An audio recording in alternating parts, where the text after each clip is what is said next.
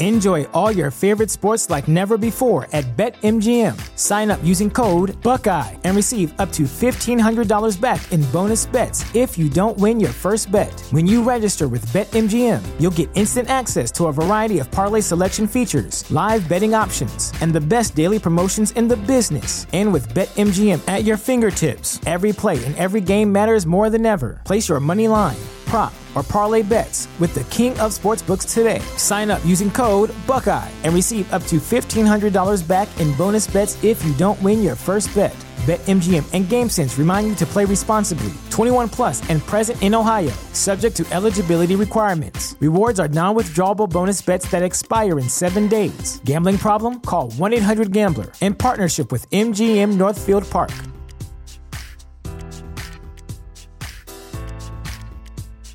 Sick of being upsold at gyms? My guy, you're currently a base member. For $90 more, I can upgrade you to our Shred membership. For 130 more, you'll be a Swole member. And for just $300 more, you'll reach Sweat Platinum. At Planet Fitness, you'll get energy without the upsell. Never pushy, always free fitness training and equipment for every workout. It's fitness that fits your budget. Join Planet Fitness for just $1 down and $10 a month. Cancel anytime. Deal ends Friday, May 10th. See Home Club for details.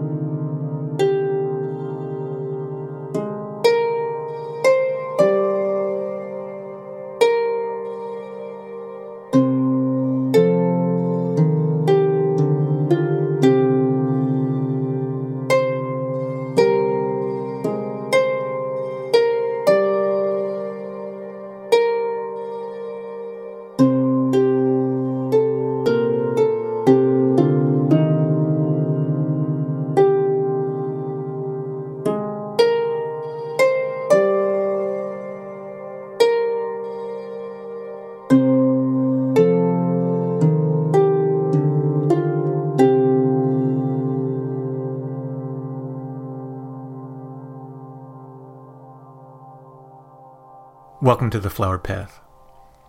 In just a bit, I'll be talking to Dr. Gilbert Lavoie about the Shroud of Turin and his book, The Shroud of Jesus and the Sign John Ingeniously Concealed from Sophia Institute Press. It's a fascinating book, really, really well done. I very much enjoyed it. I enjoyed my conversation with Dr. Lavoie, and I look forward to sharing it with you all. Before we get to that, though, I want to thank my new patron, Anthony Sullivan. Thank you so much. Patrons and donations help me to continue to make the Flowered Path and bring you more content. All patrons get the regular episodes of the Flowered Path ad free, often before they drop on the regular podcast feed. Rose and Orchid tier patrons also get shoutouts on the show and occasional bonus content, including full extra episodes. Orchid tier patrons get monthly merch mailings as well. To check out all of the patron options and benefits and to help me to continue to make the flowered path, go to patreon.com slash the flowered path. You can also find a PayPal link if you want to make a one-time donation. Just click the support button at thefloweredpath.com and look for the PayPal button that says donate.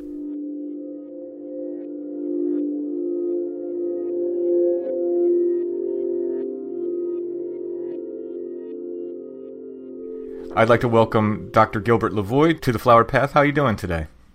Very good, Tim. It's really very nice of you to invite me. I'm very happy to be here with you. Well, I'm very excited to talk to you about your book, The Shroud of Jesus and the Sign John Ingeniously Concealed. It's published by Sophia Institute Press, and it covers the Shroud of Turin. But before we get into it, can you tell us just a little bit about yourself?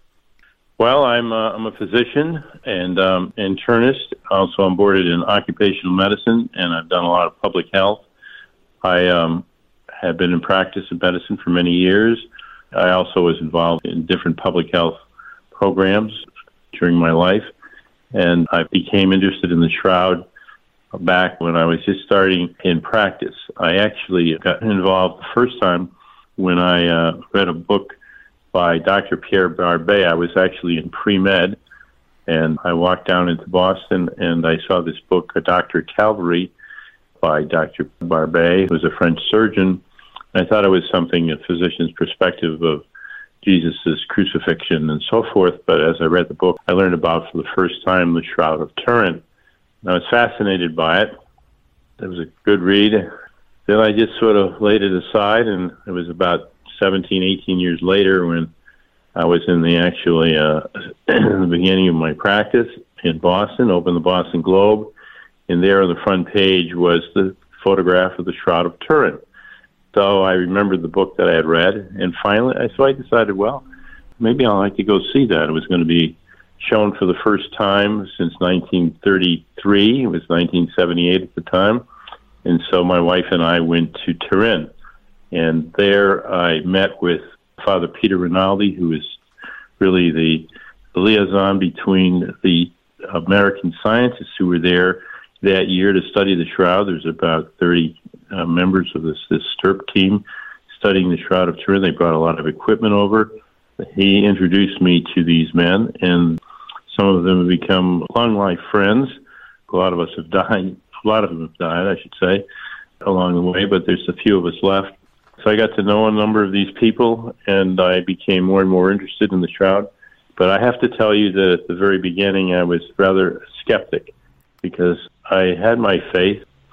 I didn't need this for my faith, and so I was very, very skeptical until one day I came across a blood mark that was an off image blood mark, and that blood mark, after studying it for a couple of years, I came to realize indeed there was a crucified man three dimensional crucified man that had been in this cloth, and that started me going. This book, A Doctor at Calvary, by uh, Dr. Pierre Barbet, that was uh, pretty early, right? That was written in the early 1900s. He did his work in the 30s and 40s. Oh, 30s and 40s. Okay. Wrote a book and wrote a book of 1930s and 40s, and wrote a book published probably 1950 or 52 or something like that. Okay. All right. And so I picked it up while I was. Uh, yeah, in the early 60s, I picked that up. I believe you mentioned he was the guy that was doing crucifixion experiments using cadavers, right? Yes, that's exactly right. I spoke about this on an earlier show, but I just find it very interesting because it, it sort of says something about both the shroud and the way people tend to approach this stuff.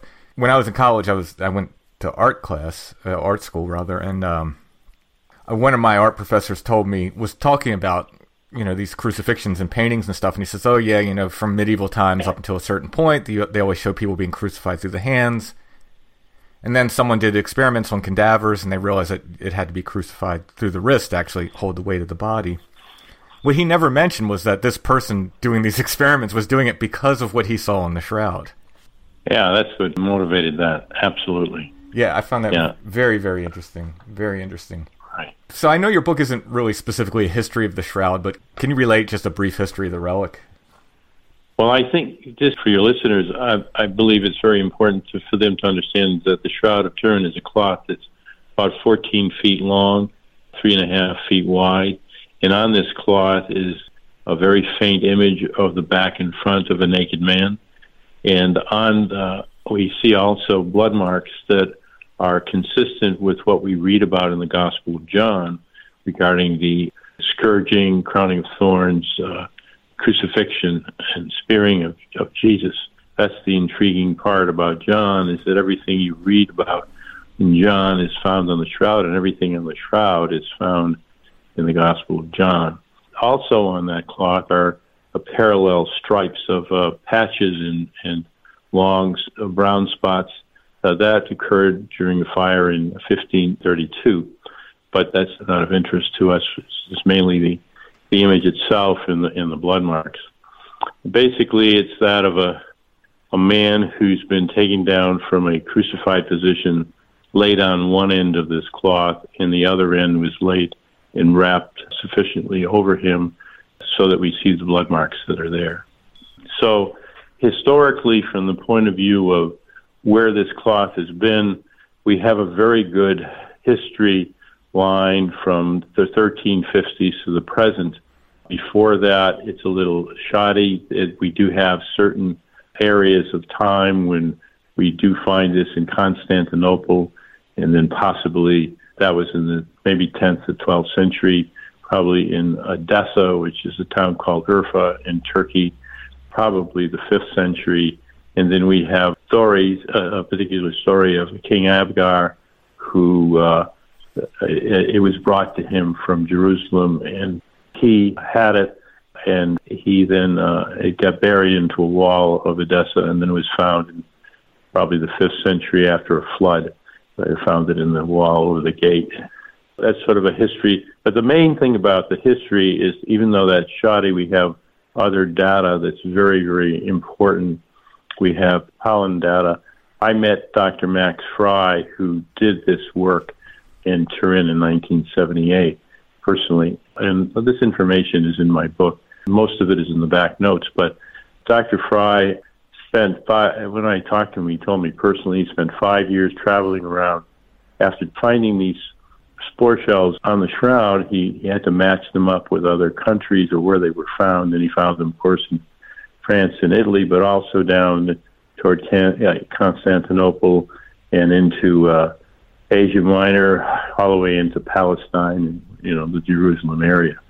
So we have a an itinerary on that cloth that tells us geographically where it's been.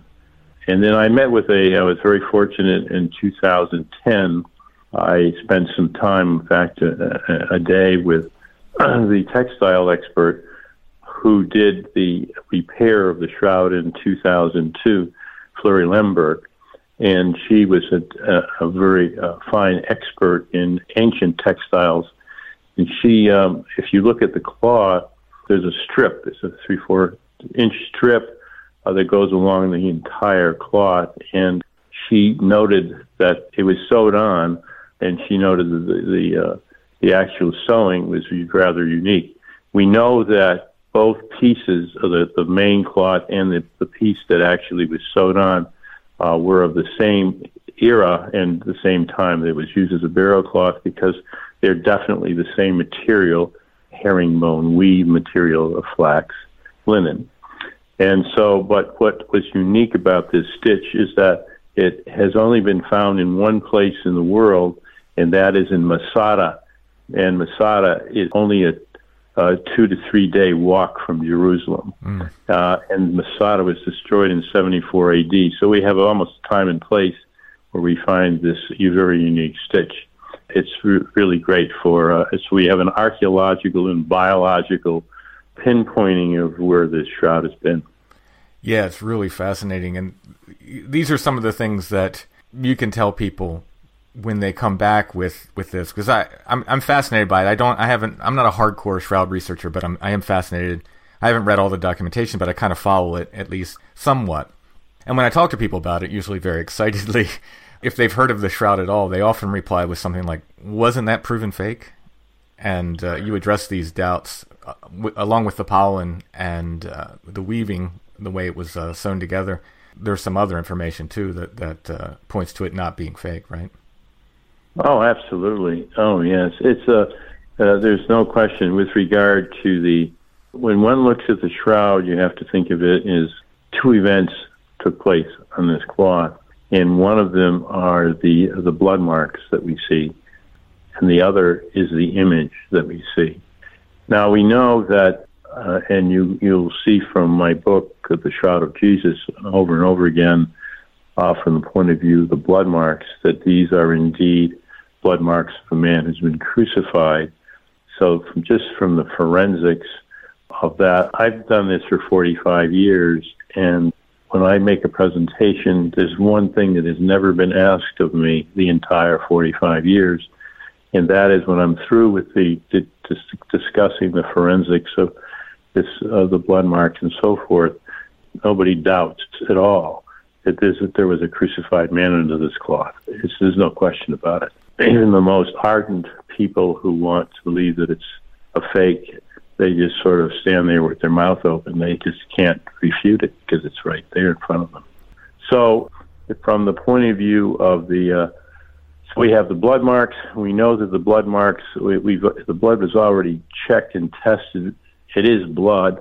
By, uh, Alan Adler, who I knew very well, he was a chemist and he was an expert in porphyrins, which is a breakdown of uh, heme, the blood, you know, hemoglobin and uh, he definitely found this on a cloth, whole blood, literally protein and, and so forth, serum proteins and whatever. And so that's what we have on there. We have uh, real blood. We have the blood of a man who's crucified. Uh, there's no question about that. Then we have the image, and we know that the image came second. The blood came first. The image came second because Adler, when he did his studies, he had they did sticky tapes and they put the sticky tapes onto the cloth, and of course some fibers came off as well. And the uh, if you scraped away the blood from the fibers, you know would not find any image areas underneath the fibers on the fibers.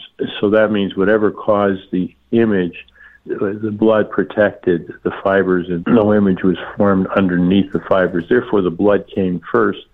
Now, regarding the image itself, the image is well. We'll just have to think in terms of a thread. A thread uh, of the cloth is made up of many, many, many tiny fibers of, of flax, and that they're cellulose. Uh, they're uh, very fine. They are way less than the diameters of the hairs on your head. Way less, tiny. And uh, it is the yellowing of these fibers that is responsible uh, for the image, the yellowing. And uh, the yellowing was determined to be hydrative oxidation of the cellulose. And basically, that's a degradation of the uh, cellulose or the fiber. You have to, I give you an example. If you're at your grandmother's and she has a tablecloth on, a small table somewhere, and there's a pot on there, and uh, if you lift the pot, it'll be white in the underneath and sort of yellowed around, and that's the degradation. And light, heat, and acid can cause dehydrative oxidation. So that would be, uh, you know, that that's what this is, the degradation, and that's what causes the yellowness.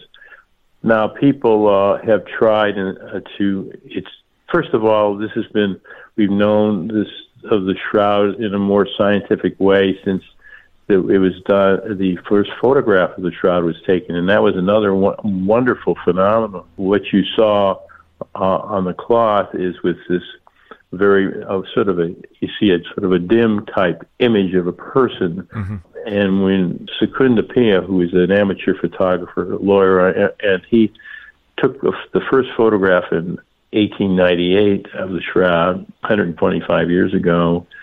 Uh, when he went into his dark room, we had, in the of course, in those days, these big glass plates. They were negative plates, and he and he was looking uh, at the the negative as it was coming forth, and here he saw this the positive image of a man. It nearly shocked him. He felt that that he was seeing the face of Jesus for the first time. So what he realized was that the original image on there is a negative, and when you take a picture of it and and you create a negative, you turn in, it turns into a positive, which was a tremendous phenomena. And people that that information traveled around the world at that time, and scientists became very much interested in studying this cloth because of that. That phenomenon alone is the question is who say photography was invented in the uh, the 19th century, and here uh, we have a cloth that was is much older than that, and there we know that you know how did this happen? No one knows how it's happened. In fact, no one has been able to reproduce the shroud image at the microscopic level over these 125 years. Even with all the technology we have today, it hasn't been done. In 1988, there was a carbon study that came out, and they declared it, it dated from medieval times. But this was very, very flawed, wasn't it? Yeah, that was actually when that first came out. I, I, I accepted it because I'm a scientist and it was a scientific study.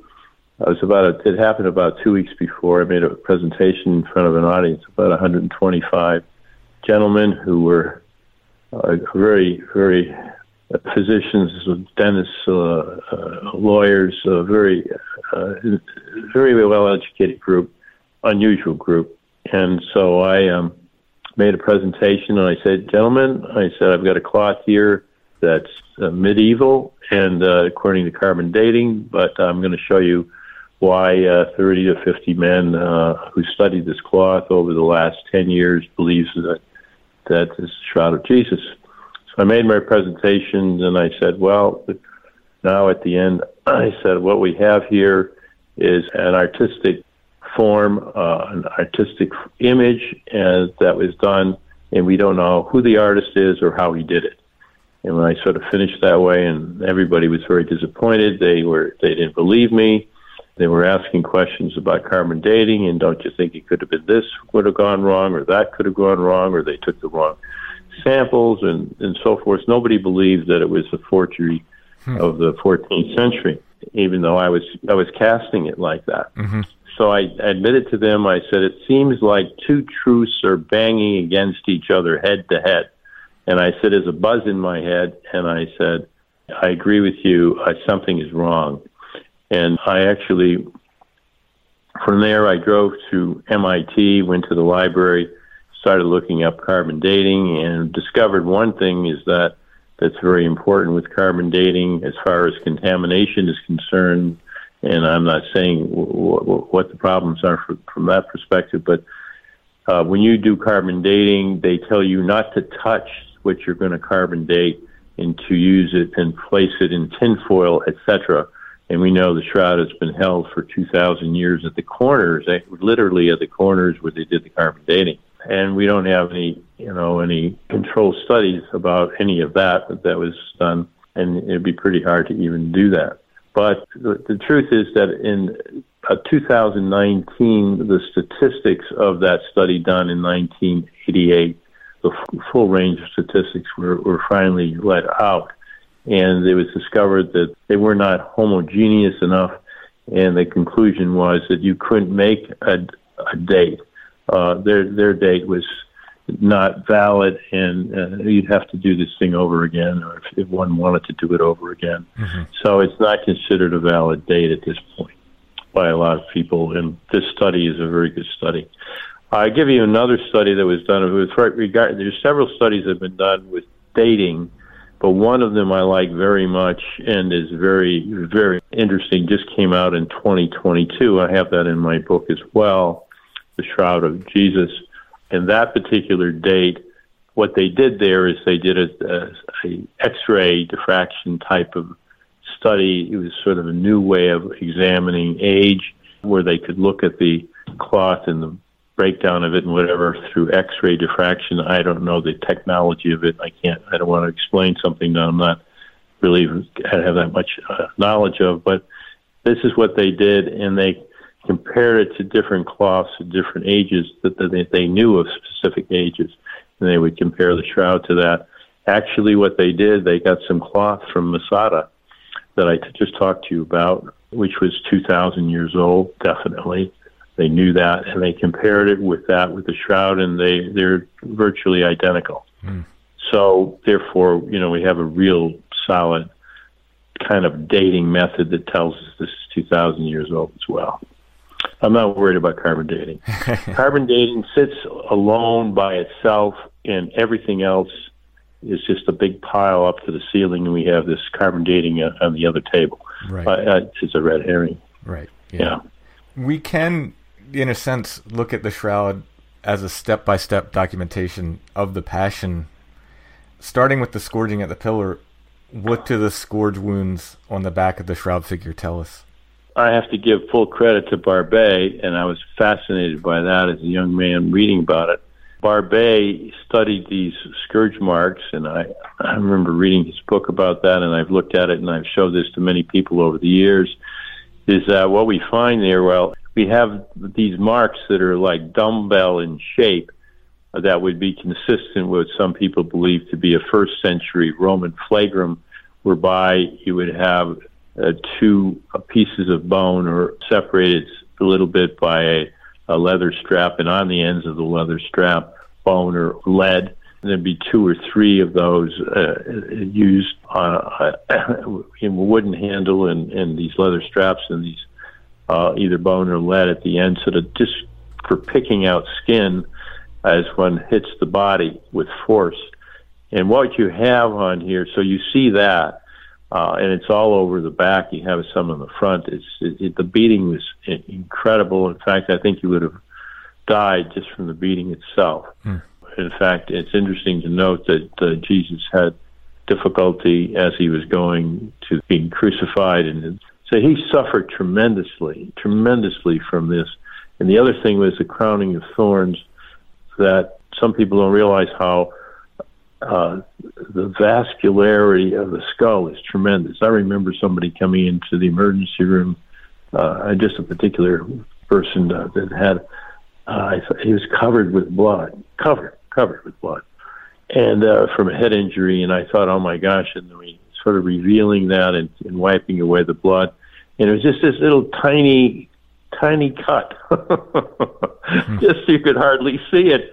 That was just profusely bleeding you can imagine if you have a number of these all over your head, how much bleeding you're going to have. So he had a lot of blood loss there.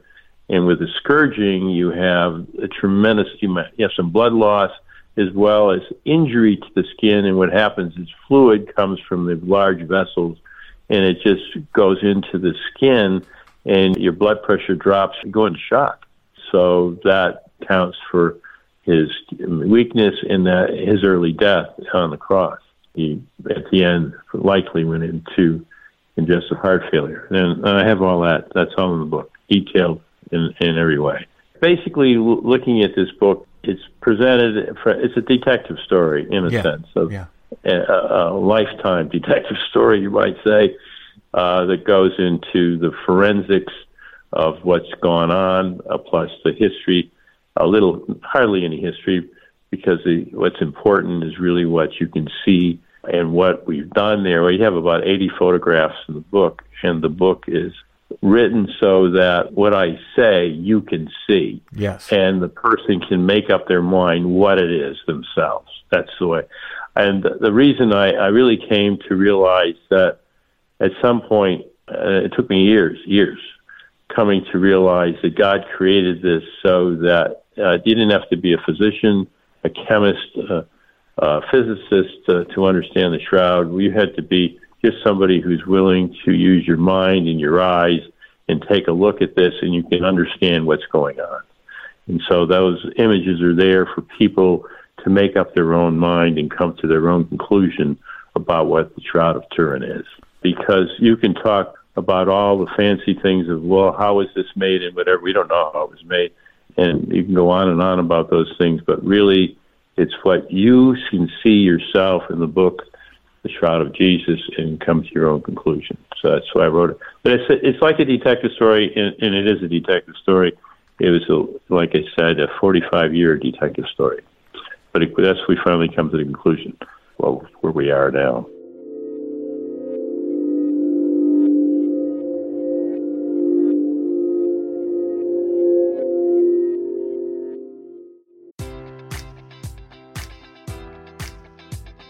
Enjoy all your favorite sports like never before at BetMGM. Sign up using code Buckeye and receive up to $1,500 back in bonus bets if you don't win your first bet. When you register with BetMGM, you'll get instant access to a variety of parlay selection features, live betting options, and the best daily promotions in the business. And with BetMGM at your fingertips, every play and every game matters more than ever. Place your money line prop, or parlay bets with the king of sportsbooks today. Sign up using code Buckeye and receive up to $1,500 back in bonus bets if you don't win your first bet. BetMGM and GameSense remind you to play responsibly. 21 plus and present in Ohio, subject to eligibility requirements. Rewards are non-withdrawable bonus bets that expire in seven days. Gambling problem? Call 1-800-GAMBLER. In partnership with MGM Northfield Park.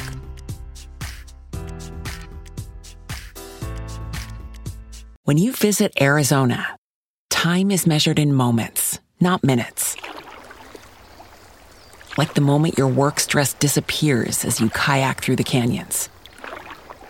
Or the moment you discover the life changing effects of prickly pear chocolate. But nothing beats the moment you see the Grand Canyon for the very first time. Visit a new state of mind. Learn more at hereyouareaz.com. What's the easiest choice you can make? Window instead of middle seat? Picking a vendor who sends a great gift basket? Outsourcing business tasks you hate? What about selling with Shopify? Whether you're selling a little or a lot, Shopify helps you do your thing, however you cha-ching. Shopify is the global commerce platform that helps you sell at every stage of your business. From the launch your online shop stage to the first real life store stage, all the way to the did we just hit a million orders stage. Shopify's there to help you grow. Whether you're selling scented soap or offering outdoor outfits, Shopify helps you sell. Wherever and whatever you're selling, Shopify's got you covered. Sign up for a $1 per month trial period at shopify.com slash try. Go to shopify.com slash try now to grow your business, no matter what stage you're in. Shopify.com slash try.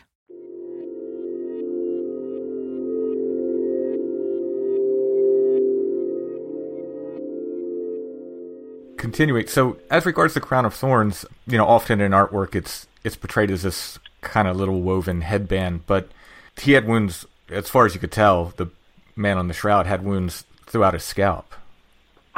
Well, you know, there are there's definite evidence that it looks like it's throughout the scalp. However, there's there's that that sense of that it's a crown as well. I mean, it's one thing. I mean, it it really doesn't matter. He had a lot of puncture Sure. wounds all over that head. Yeah, yeah. and uh, we can call it a crown or a cap of thorns.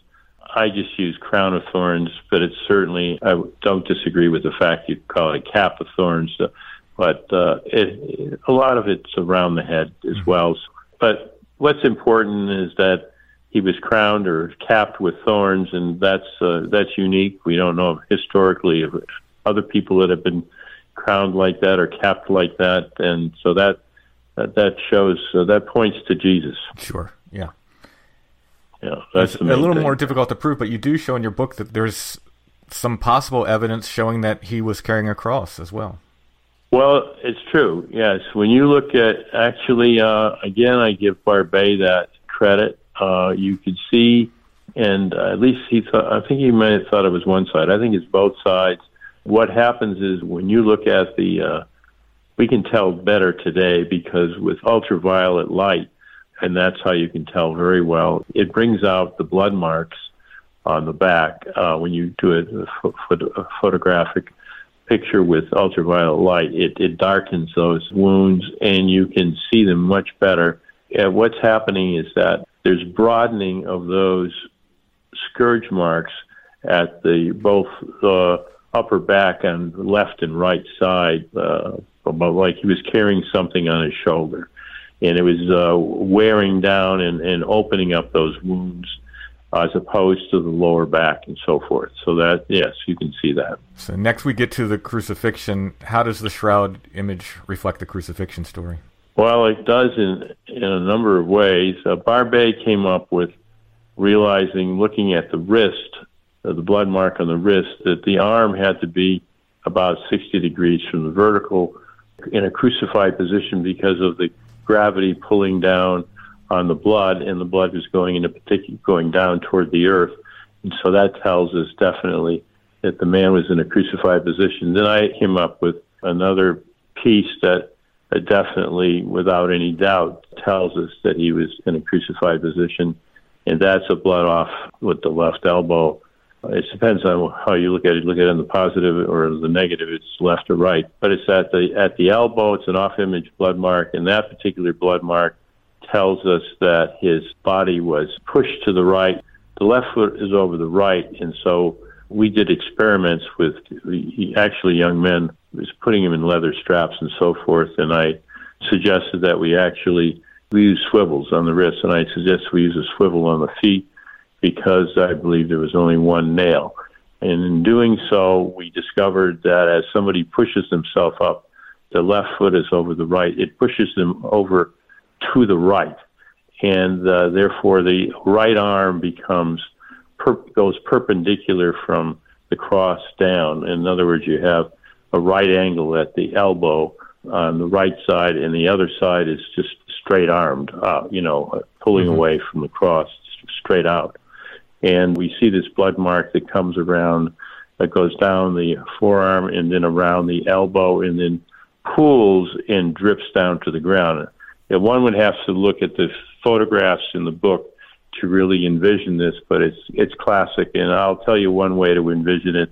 If you are washing your hands and you're saying, "Oh, uh, hand me a towel over there," and you have your hands up and you can feel that water going down your arm around your elbow. Or if you're a guy shaving and you feel that water uh, coming down your hand and going down your your arm and going around the elbow and then dripping to the ground is classic position. And so that's for all of us. We all have experienced that. Mm-hmm. So people can, uh, when once you look at that, you can realize that this man indeed was in a crucified position. Can you speak about the wound that corresponds to the spear that was thrust into Jesus' side? John's the only one that speaks about that, and it's a very important wound. In that that wound, to let people understand from the point of view of Gospel of John, uh, that they found they were breaking the legs of the of the other two criminals, and Jesus, uh, when they came to Jesus, they found him dead. So they didn't break his legs, but the the soldiers speared his side, and so in doing so, John testifies that he saw blood and water come from the side. And so we noted that when we did this experiment, I brought uh, bags of, uh, of, of normal saline and, and colored water to color it to the color red, and and found that actually putting these tubes in the right position of the young men, we would find that if they were in a particular position, let's put it this way, we were able to reproduce what we see on the shroud by the positions of uh, that they were in in the crucified position. Mm-hmm. Okay, mm-hmm. especially in the we had two positions for the men. A man would be what I call in the position of agony and the position of of death. Uh, the agony would be him, you know, trying to breathe, push himself up so he could breathe. Because if you if your legs are broken, for example, that's why they break the legs because you die very rapidly ah. because you can't push yourself up. Gotcha. And yeah. you can't breathe, and your blood pressure drops, your tidal volume drops, everything drops, and the only way you can survive is by pushing yourself up with your legs. So if you break the legs, you die very rapidly. And that was the reason that they were breaking the legs. I have a physiological study, a little short study in the, in the notes on that in my book, The Shroud of Jesus if people can understand it if they want to get into that kind of detail. What it is is that blood and water came out, and I talk about that in the in the text as well. And I'm not alone. Uh, a colleague of mine, who uh, physician, who is also a pathologist, we both came to the same conclusion that Jesus died in congestive heart failure. And so, what happens with that? If you came to the bedside with me and somebody was intubated and you put a tube down, a person was in failure, heart failure, uh, and the tube would suck the, t- the fluid out, it would look like water. Mm-hmm. And so what he, he had water in his lungs and so forth. And so when the spear went in, blood and water came out. And that water, when he was taken down from a crucified position to lying down, the wound uh, evidently had there was fluid in the chest in that water, and blood and water came out, and there's a whole area at the back of the man, of the loins of the back, that you can see, and all all that information is in the book. It's amazing. By the use of models, this is some of the most fascinating stuff I found in your book. I really, really enjoyed because you show, you know, you have the photographs of these models that you're using, and you were able to determine some things about the position of the man in the shroud when the image was made, and I'd, I'd never read this anywhere else. It was an interesting story. John Jackson and I, he invited me down to do this because he knew of the work I did on blood and so forth, and somebody's asking him to find out how Jesus was, the position of the body when crucified. So I went down and we worked together. We were talking about the blood mark on off the left elbow and discussing the fact that he had, you know, I, when I mentioned, you know, left foot over the right, pushing the body over, and you know, so that was the theory, uh, or let's say that was the hypothesis that we had, that I had, and I shared that with John, and he agreed. We both agreed that that that made sense. So John says, "Well, just put him up there and see what happens." I said, "That's right. Let's do that." And so we put him up, and the gentleman up, yeah, nice young man. At the beginning, he was sort of balancing himself on the nail, you might call it the nail. All of a sudden, thud, ba boom, he falls into the position, the exact position that we had predicted, mm-hmm. the exact position. So I comment about this in the book, and I said, "Did you hear what we said? Did you hear what we were talking about?" In other words, were you try, are you trying to do what? Are you trying to please us with you know because you overheard us? He's the poor guy says, "No, no, I, I can't help it. I'm I I can't I I, I fell in this position. I can't do anything about it. so, hmm. and we tested the hypothesis, and we put the right foot over the left, and he fell in the other direction. So it's not a hypothesis anymore; it's a fact. Mm-hmm. It's a, that's the, it's a fact that that's how. If you're if you have one nail in your feet and one foot is on top of the other, you're gonna you're gonna fall to the opposite side. And so, you know, that's that's not confirmed. That's I don't deal with hypotheses. I, they got to be fact, and that's that's what I try to deal with. Only fact. Looking at the actual image of the figure on the shroud, by the way the shadows fell, by the way his hair fell, by the lack of compression on the buttocks, you've determined that this image was made while the figure was upright. So that's a major point that we come to as we go through and go through the entire book, from the first half of the book, I should say, the foren- there's the forensic side of this book, and then there's a scriptural side of this book, and they really go hand in hand because you can't understand the shroud completely at all unless you have understanding of the Gospel of John. So they they work together. Mm-hmm. People talk about being factual and well, I don't deal with with religion. I don't deal with the Bible and all of that stuff. Well, I can tell you, if it wasn't for the Bible, nobody'd care about this shroud at all. It'd be just an interesting piece of somebody had blood on them, they were crucified or whatever, or maybe they were, maybe they weren't, whatever. Nobody paid much attention to it. But what's it's being paid a lot of attention is being paid because we have the story of Jesus and what happened. So that becomes that's what makes it important. And then what really makes it understandable for what it's saying and what's going on here is are the gospel. But before we get into a little of that, the point of is this that when I was doing work on this cloth, I was I told you I was a skeptic, and my skepticism continued on even though I uh, realized it was a crucified man. Was this Jesus or not? And uh, people would say, "Well, this is the cru- this is the resurrection."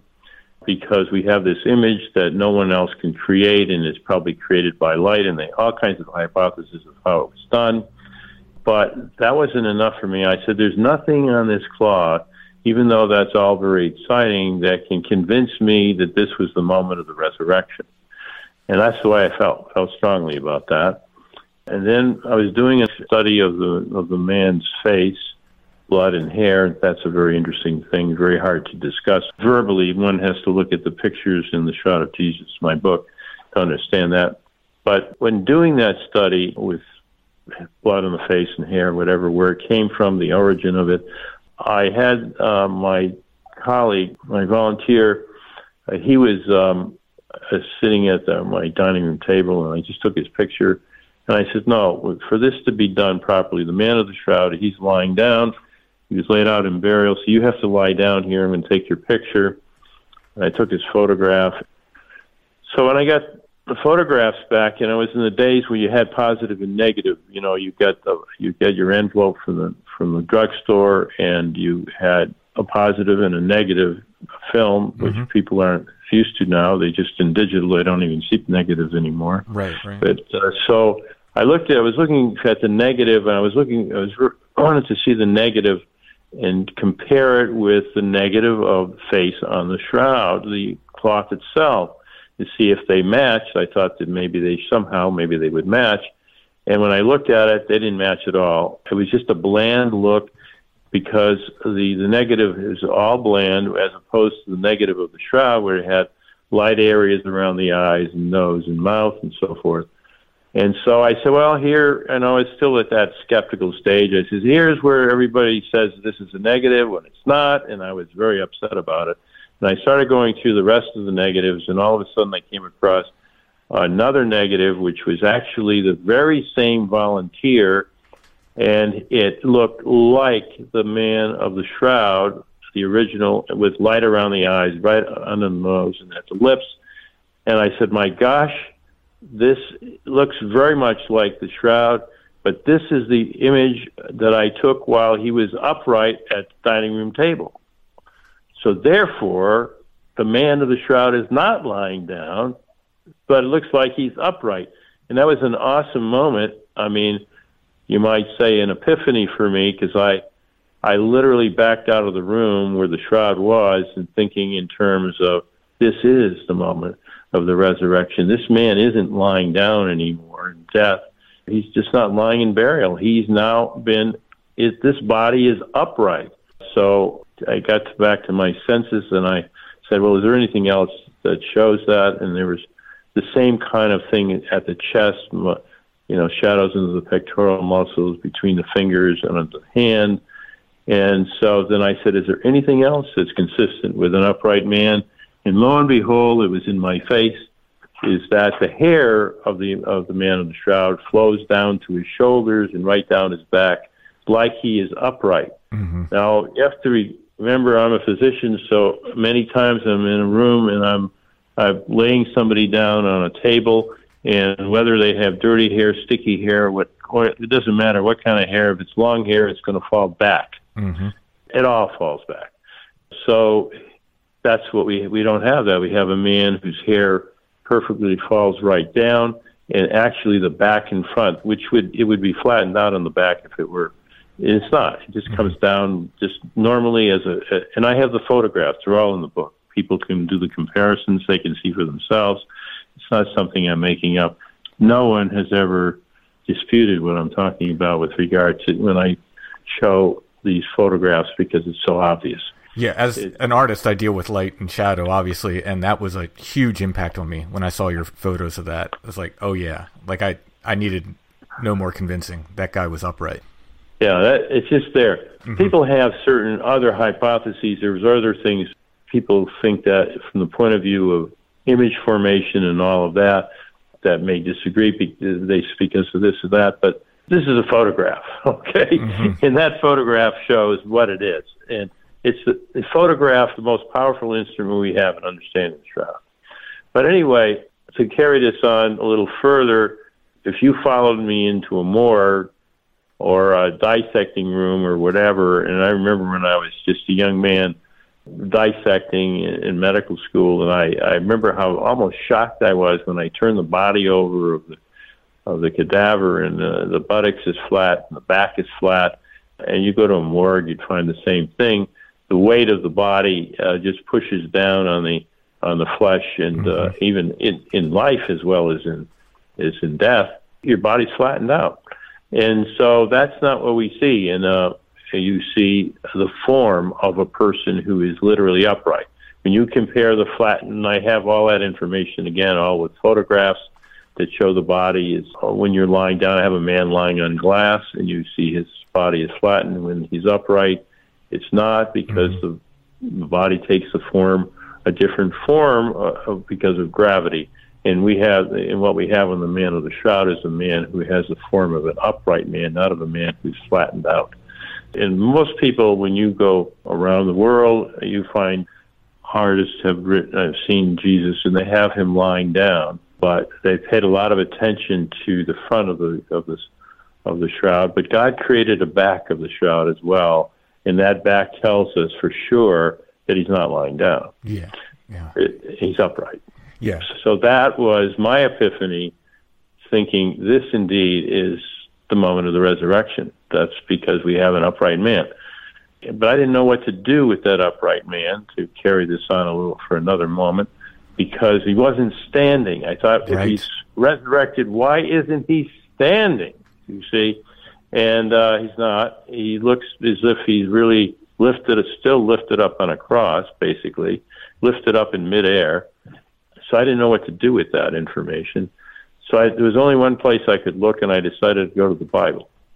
So I read Mark, Luke, Matthew, found nothing, got to Gospel of John, to chapter 12, verse 32, and Jesus himself says, And I, when I am lifted up above the earth, imagine, and I, when I am lifted up above the earth, will draw all people to myself. He was literally describing what I was looking at on the shroud. Mm. And so I then realized that the next statement is said, well, he's talking about his crucifixion. But I went on to study this further and went to commentaries and people that really understand the gospel much better than I did, of course. And it's understood because it's, when Jesus is talk, talks about being lifted up, he draws people to himself. Or when you lift up the Son of Man, you will know that I am He, that, I, that He is God. When you lift up this, the Son of Man must be lifted up. Then, if you believe, uh, you will have eternal life. Basically, each one of those things, He's really talking about His hour of glory when He is actually lifted up, not only in uh, crucifixion, but resurrection and ascension. And Raymond Brown, in just the beginning of his, he's a, a, wonderful and well-known commentator. I don't know if he's wonderful, but he's a well-known commentator. He basically says at the end of his career that he, when he is lifted up in death and into heaven, that's when all people will come to him. In other words, that's the culminating end of his career. It's the most important part of his, a big important part of his career the career of Jesus, and that's what we see there on the shroud. It's he is lifted up. That means, from a biblical perspective, when Jesus talks about being lifted up, he's talking about being lifted up in in crucifixion, resurrection, and ascension back to the Father. That's what he's. That's what this means, mm-hmm. and that's what we see here on the shroud. Yeah, it's stunning. And again, you have you know photographs of, of these different models and, oh, yeah. and experiments throughout the book that really, really make it clear as an artist, like I said, that was very impactful for me because you know, dealing with light and shadow, I'm just like when when I saw that, I went, yeah, that's exactly right. He's upright. I mean, it's just very, very apparent. In John, it mentions the shroud, but it doesn't mention the image. Correct? Right, and that's mm-hmm. been a major contention or major problem for people because they say, well, after all, if it was so wonderful and so great why don't we just take care of the situation and answer all these people by saying, "Oh, here's the shroud, and look at he's upright, and he's he's you know there it is. There's proof. I have physical proof, and so forth." Well, they don't un- unfortunately understand the times and the reality that John lived in.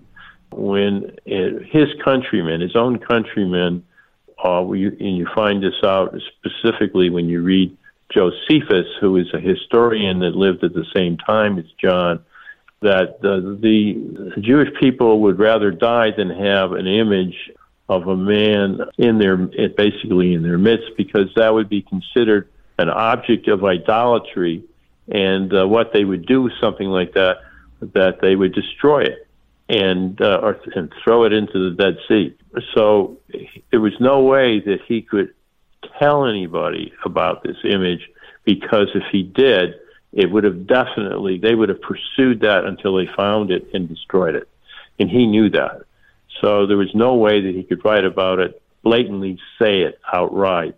But through the book, as uh, I, and it's a little difficult to get into the details of that, but one can see, and that was one of the most exciting parts of reading the gospel is that literally a discover that John is actually telling us about this in a specific way that this shroud uh, of the upright man exists. And is really leaving that story for people in order to understand the gospel from that perspective you have to go in and read it from the perspective of knowing that the man of the shroud is upright.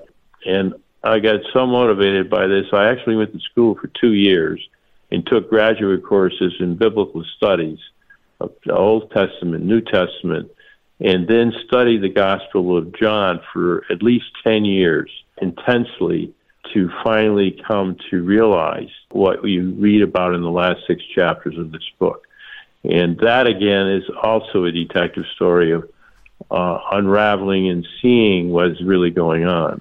Yeah. Uh, that's where we are with that. You do a wonderful job of sort of weaving together the Gospel of John with the scientific research throughout the book. I really, really like the way you did it. I really just thought it was. Well, thank excellent. you, thank you. I think what we really have here is we have a cloth. We have, first of all, something that no one can reproduce, and we have something that, with the upright man, you can't even start to figure out how this was made. A lot of people want to figure out how it was made, and I love all the guys that are trying to make figure out how it's made, and I'm with them, and and you know I'm happy to to listen to what it is. But I don't think that's ever going to happen because the, the making of this is like uh, the changing of water to wine. If you know where I'm going, how do you do that? You know, uh, how do you raise Lazarus? You know, Lazarus. Uh, we worry about somebody in medicine if they're they don't have oxygen for four minutes. This man didn't have oxygen for four days.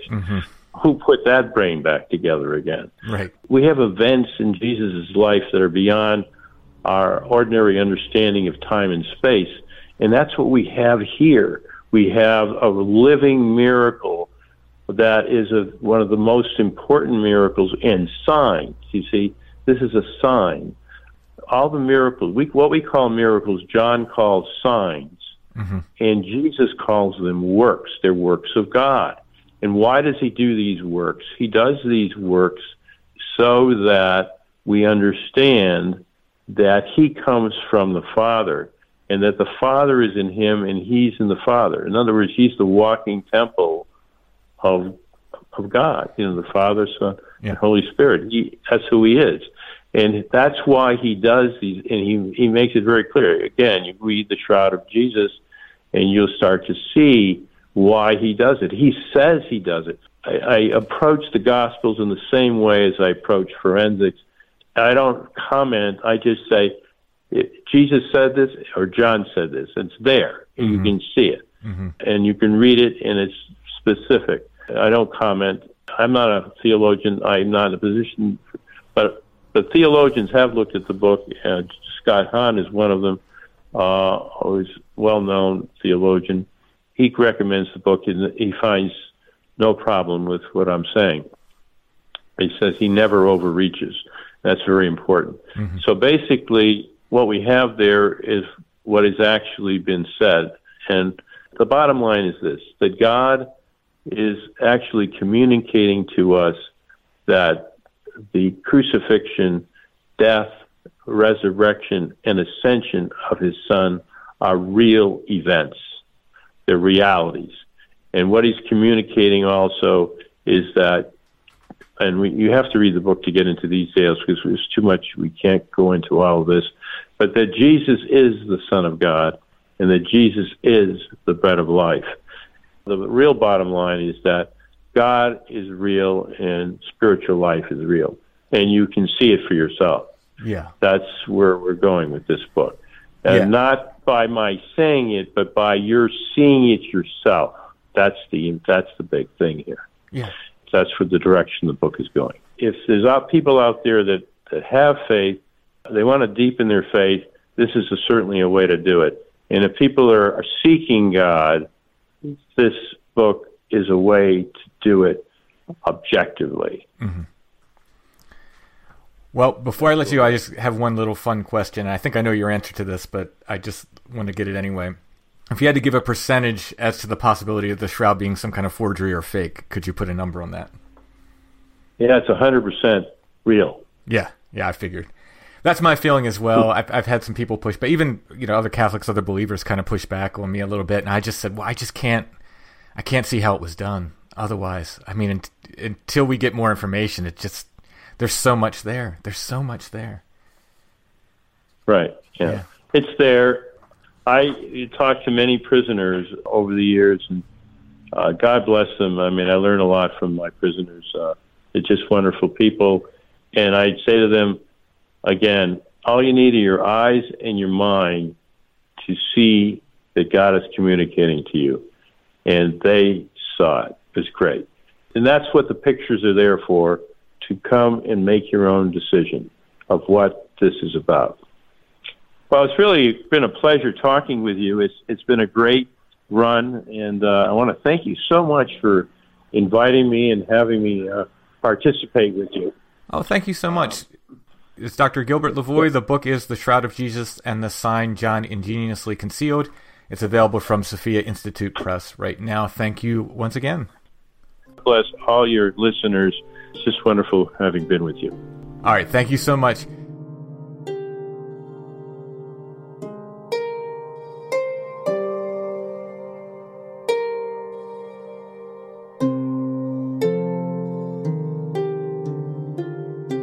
Once again, Dr. Gilbert Lavoie's book is The Shroud of Jesus and the Sign John Ingeniously Concealed. It's published by Sophia Institute Press, and it's available wherever you get your books. Just a reminder about our Etsy shop. The links are in the show notes. Our shop name is Lost Grave. We have the Petals and Thorns zine of Catholic ephemera in there. We've got our Mary bandanas, paracord rosaries. I'm about to add Seven Sorrows paracord rosaries as well, and some new paracord rosaries, which include antique crucifixes. Those items probably won't get into the shop until November, but I'll see what my time is like this week, see if I can get them completed. Again, the shop name is Lost Grave at Etsy, etsy.com slash shop slash Lost Grave. Look for the Flowered Path section in the shop for all the Flowered Path related stuff. Thanks to everybody who has supported our efforts through the Etsy shop as well. That's another way to support the Flowered Path. Another way to help that doesn't cost a thing is to like and subscribe wherever you're listening. If you're inclined to leave a nice review, that would help as well. If you can subscribe to the Flowered Path YouTube channel, that's another way to help. Even if you don't listen to podcasts on YouTube, that'll still help us over there. And of course, if you can share our episodes with your friends and on social media, that will help as well. Thanks for listening, everybody. I'll be back soon with more.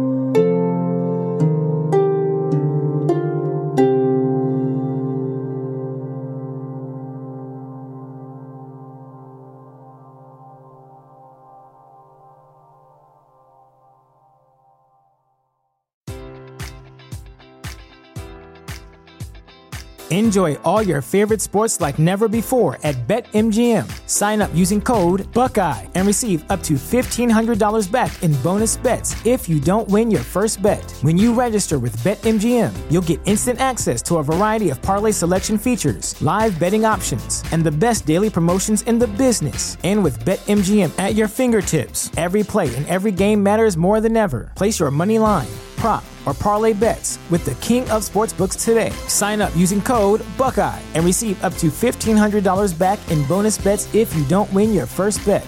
BetMGM and GameSense remind you to play responsibly. 21 plus and present in Ohio, subject to eligibility requirements. Rewards are non-withdrawable bonus bets that expire in seven days. Gambling problem? Call 1-800-GAMBLER. In partnership with MGM Northfield Park.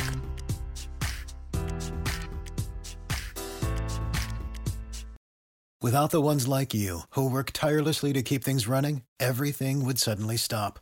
Hospitals, factories, schools, and power plants, they all depend on you.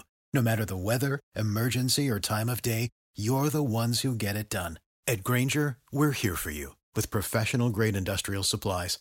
Count on real time product availability and fast delivery. Call clickgrainger.com or just stop by.